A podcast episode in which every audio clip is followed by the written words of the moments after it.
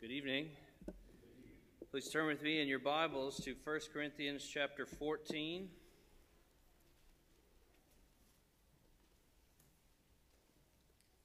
First Corinthians chapter 14.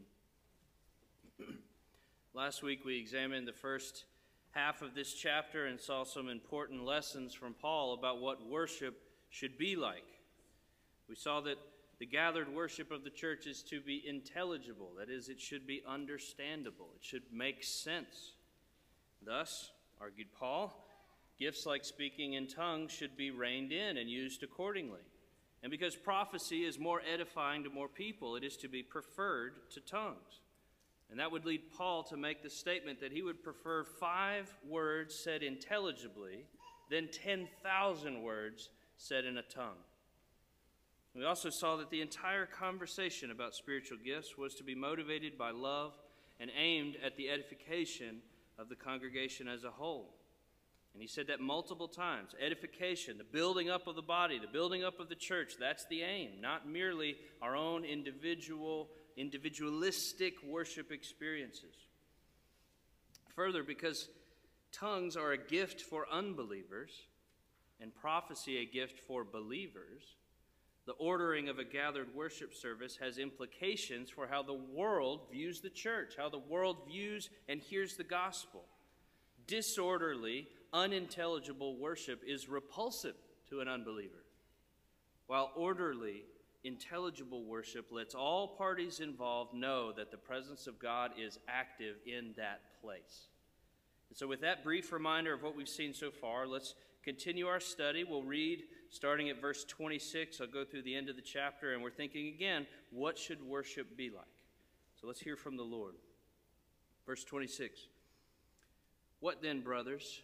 When you come together, each one has a hymn, a lesson, a revelation, a tongue, or an interpretation.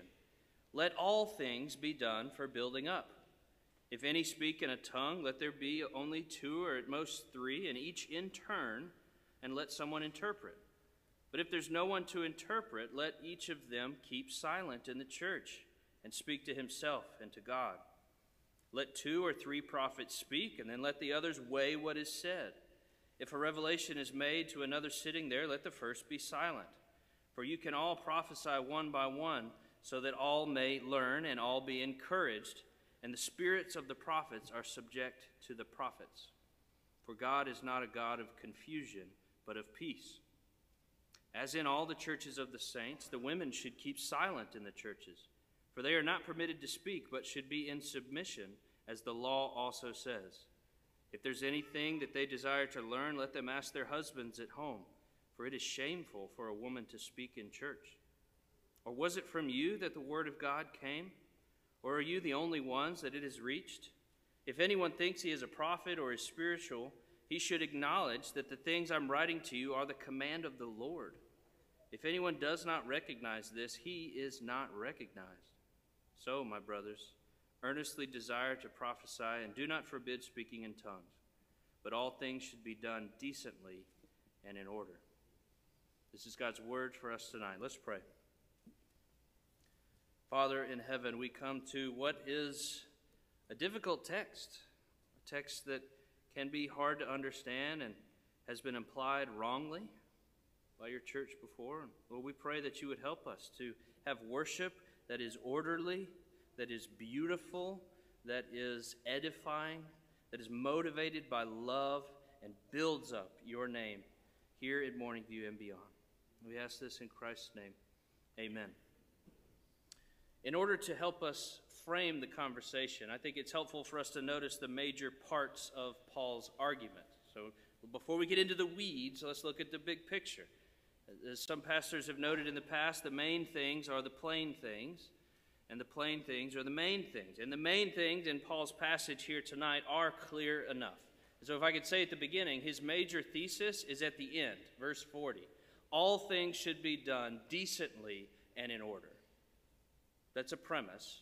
That's a major thesis that everyone can get behind. Oh, well, I say everyone. Everyone here ought to be able to get behind. What should order what should worship look like? It should be intelligible. It should be decent. It should be orderly, not shameful, not chaotic. It should be decent. full of order. What that order and decency looks like will be spelled out in the coming verses. But we should note here at the beginning decency and orderliness, that's the goal. Why is that the case? Well, we can look at verse 33. The theological rationale for this framework is given in verse 33. For God is not a God of confusion, but of peace. God's a God of order. He's not the God of chaos. He's a God of peace, not confusion. That makes sense. If all of these spiritual gifts are given by God through the power of the Holy Spirit, then there would be no reason for us to think that the worship, the exercise of those gifts, would be anything less than peaceful and ordered, motivated by that same Spirit of the God of peace. It's incongruous. It doesn't make sense for the God of peace to give spiritual gifts, to lead people to exercise those gifts to produce unpeace, chaos, disorder. It doesn't make sense. And so, chaos in the church speaks to the nature of the God being worshiped. If a worship gathering is marked by disorder, it says something about the God they claim to worship. And so we should be careful that our worship is fitting to the nature of the God we are worshiping.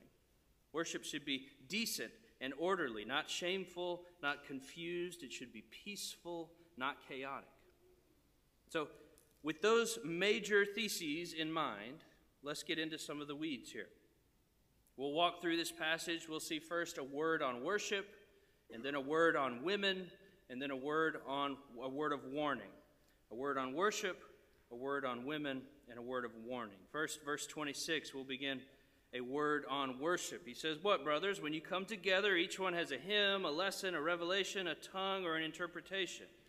See, part of the chaos that was present in Corinth and in their worship services was the result of individual clamoring for their favorite expressions of worship. Each one had an idea of what it should look like. They needed a particular hymn, a favorite song, a, a particular teaching. One of them wanted to use their particular spiritual gifts. Everybody wanted what they wanted, and they wanted it right now in this service. And so we see that worship wars are not something new that bubbled up with the advent of contemporary Christian music. Worship wars go back a long way. And so, Paul, to combat this jockeying in worship, he reminds them of one of the major principles that we talked about last week let all things be done for building up. Edification of the body ought to be your aim if you're motivated by love. It's not about you getting your preferences, you getting your individual demands. It's not about what I want to sing or what I want the sermon to be about. It's about what's needful for the body, what's good for the building up of the body. And if there is to be edification, if the body is to be built up, there needs to be order. Verse 27 If any speak in a tongue, let there be two or three at most, and each in turn, and then let someone interpret. Paul's saying we can't have you stumbling all over each other, speaking over one another. We need order. Apparently, there were people in Corinth speaking in a very chaotic manner. It was not conducive to edifying worship.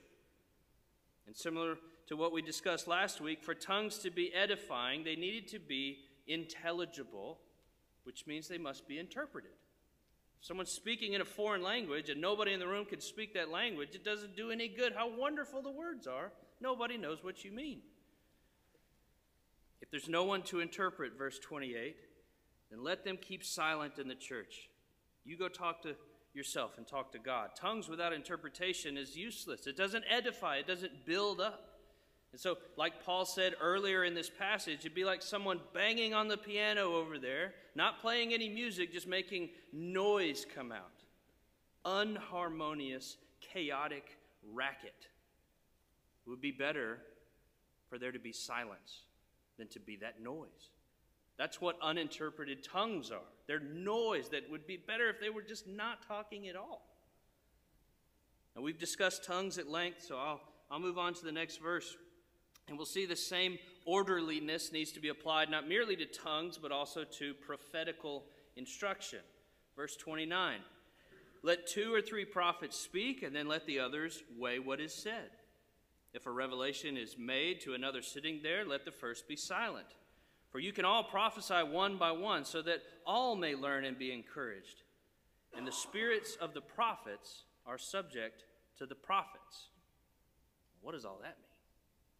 Well, it means that for worship to be orderly, prophecy cannot be just uttered willy nilly.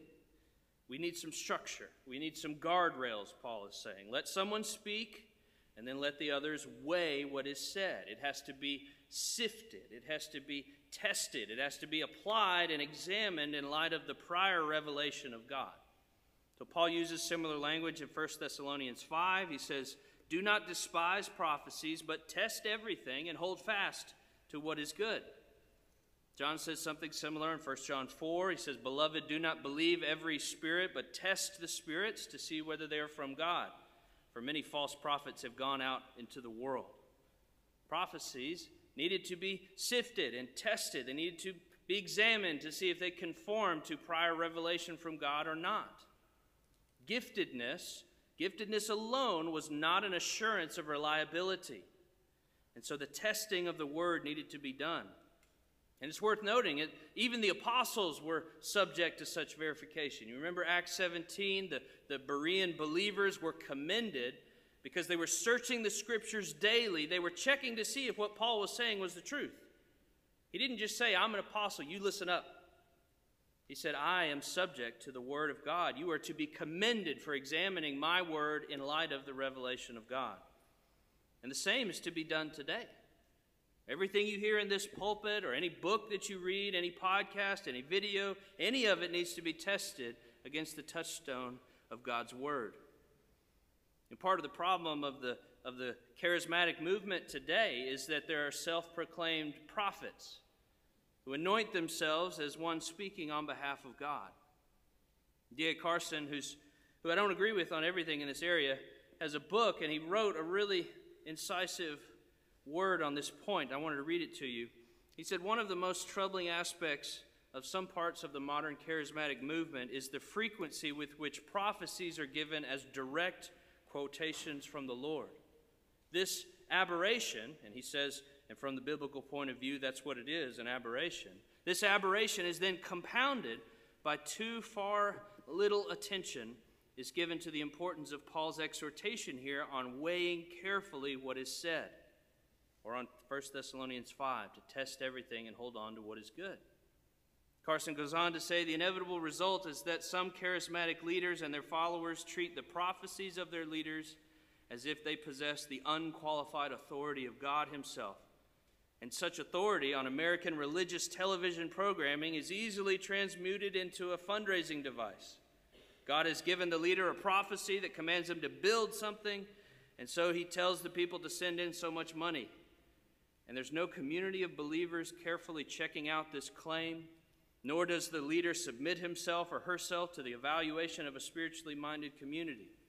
The resulting exploitation is manipulative, arrogant, sometimes dishonest, corrosive to the leader's humility, and destructive to the spiritual maturity of their followers.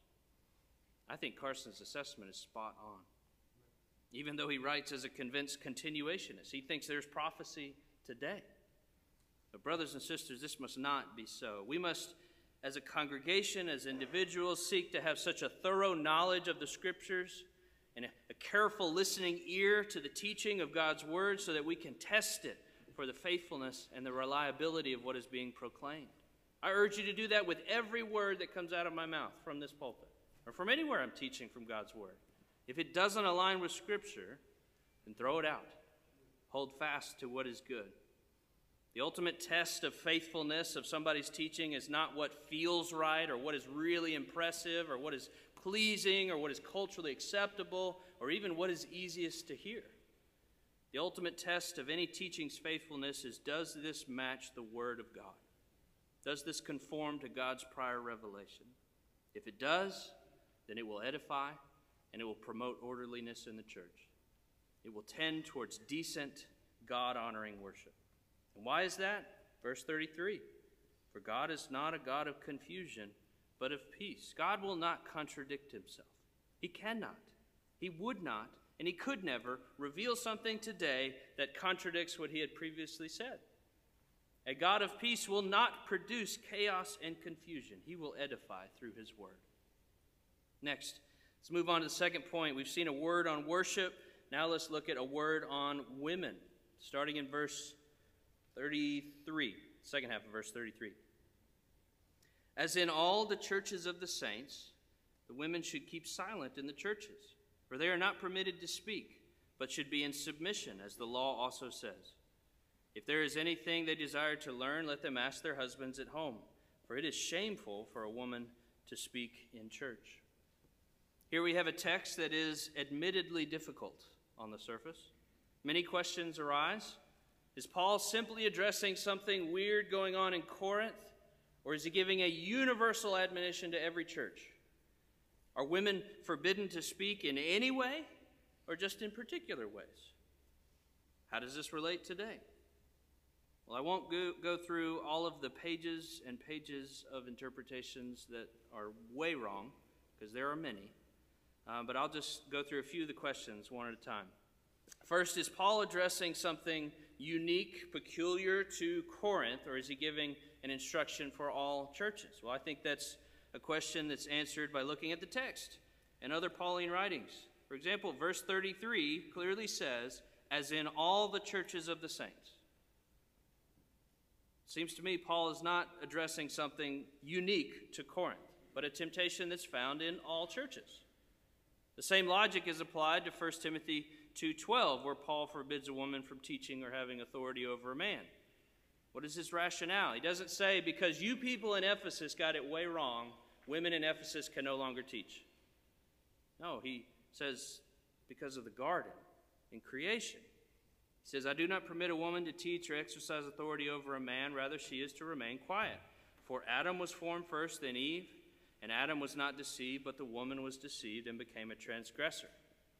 Woman was made second and not first. She was made to be a submissive helpmate, and therefore it's fitting that she submit to the authority and teaching of the one that was made first. All of this was built upon universal principles and patterns, built into creation, not some localized contextual argument isolated to Corinth or Ephesus. That eliminates a whole bunch of the literature that says, well, this was just something special in Corinth. Just threw it all out. Next question Does Paul's instruction mean that women must be silent in every area of worship? Well, some interpreters take this passage to mean that, but I'm not convinced of that. Well, why is that? Well, the immediate context of what we've read in 1 Corinthians 14 was on the weighing of prophecy. That's verses 29 to 32. We just talked about that. And it seems to me, and this is a majority position in the history of the church, that women were not forbidden from speaking altogether, but were forbidden from the authoritative exercise of the weighing of prophecy. The weighing and testing of prophecy possessed a sort of instructional and applicational dimension. It was authoritative, and therefore that was restricted to the office of men. That conforms with Paul's teaching in 1 Timothy 2 and the rest of Scripture, where the authority of leading and instructing was reserved for men. And it shouldn't be shocking to us, given what we see today, particularly in the charismatic movement, that the roles of gender can be confused in worship services where the spiritual gifts are used in a disorderly way. Many of the charismatic churches and movements today that emphasize tongues and prophecy also tend to have very prominent roles for women preachers and prophetesses. Prophetesses. The same problem was in Corinth. It survives today. And so, by way of application, let me t- speak to the men for a minute. We need to be doing our homework, don't we? Did you catch that in the text? We should be so thoroughly steeped in the scriptures and Christ like in our leadership that we don't leave a vacuum, either in the church or at home, that women feel like they must step up and fill. In fact, Paul's argument that the women should save their questions till they get home and ask their husbands assumes that the men should have some ability to field those questions. Men need to be diligent. They need to be prepared. They, they don't need to have every answer. We're not meant to be God. But we need to have a thorough biblical knowledge and, and at least try to answer these questions in a biblically informed way. So often in the church and in home, a man abdicates his role and leaves a situation where the women are the ones that have the biblical knowledge. They're the ones that surpass their husbands in biblical and doctrinal knowledge, and so they feel the need in their husband's weakness or absence to step up and take the reins. God would warn us men against such apathy. I think we should also learn from this that we should be looking for opportunities for women to be involved as well.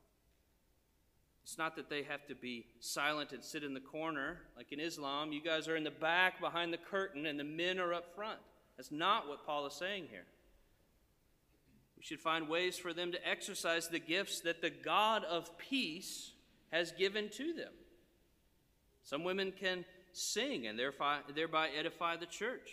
Some can edify through prayer, as many have done in our pastor led prayer times during this evening service.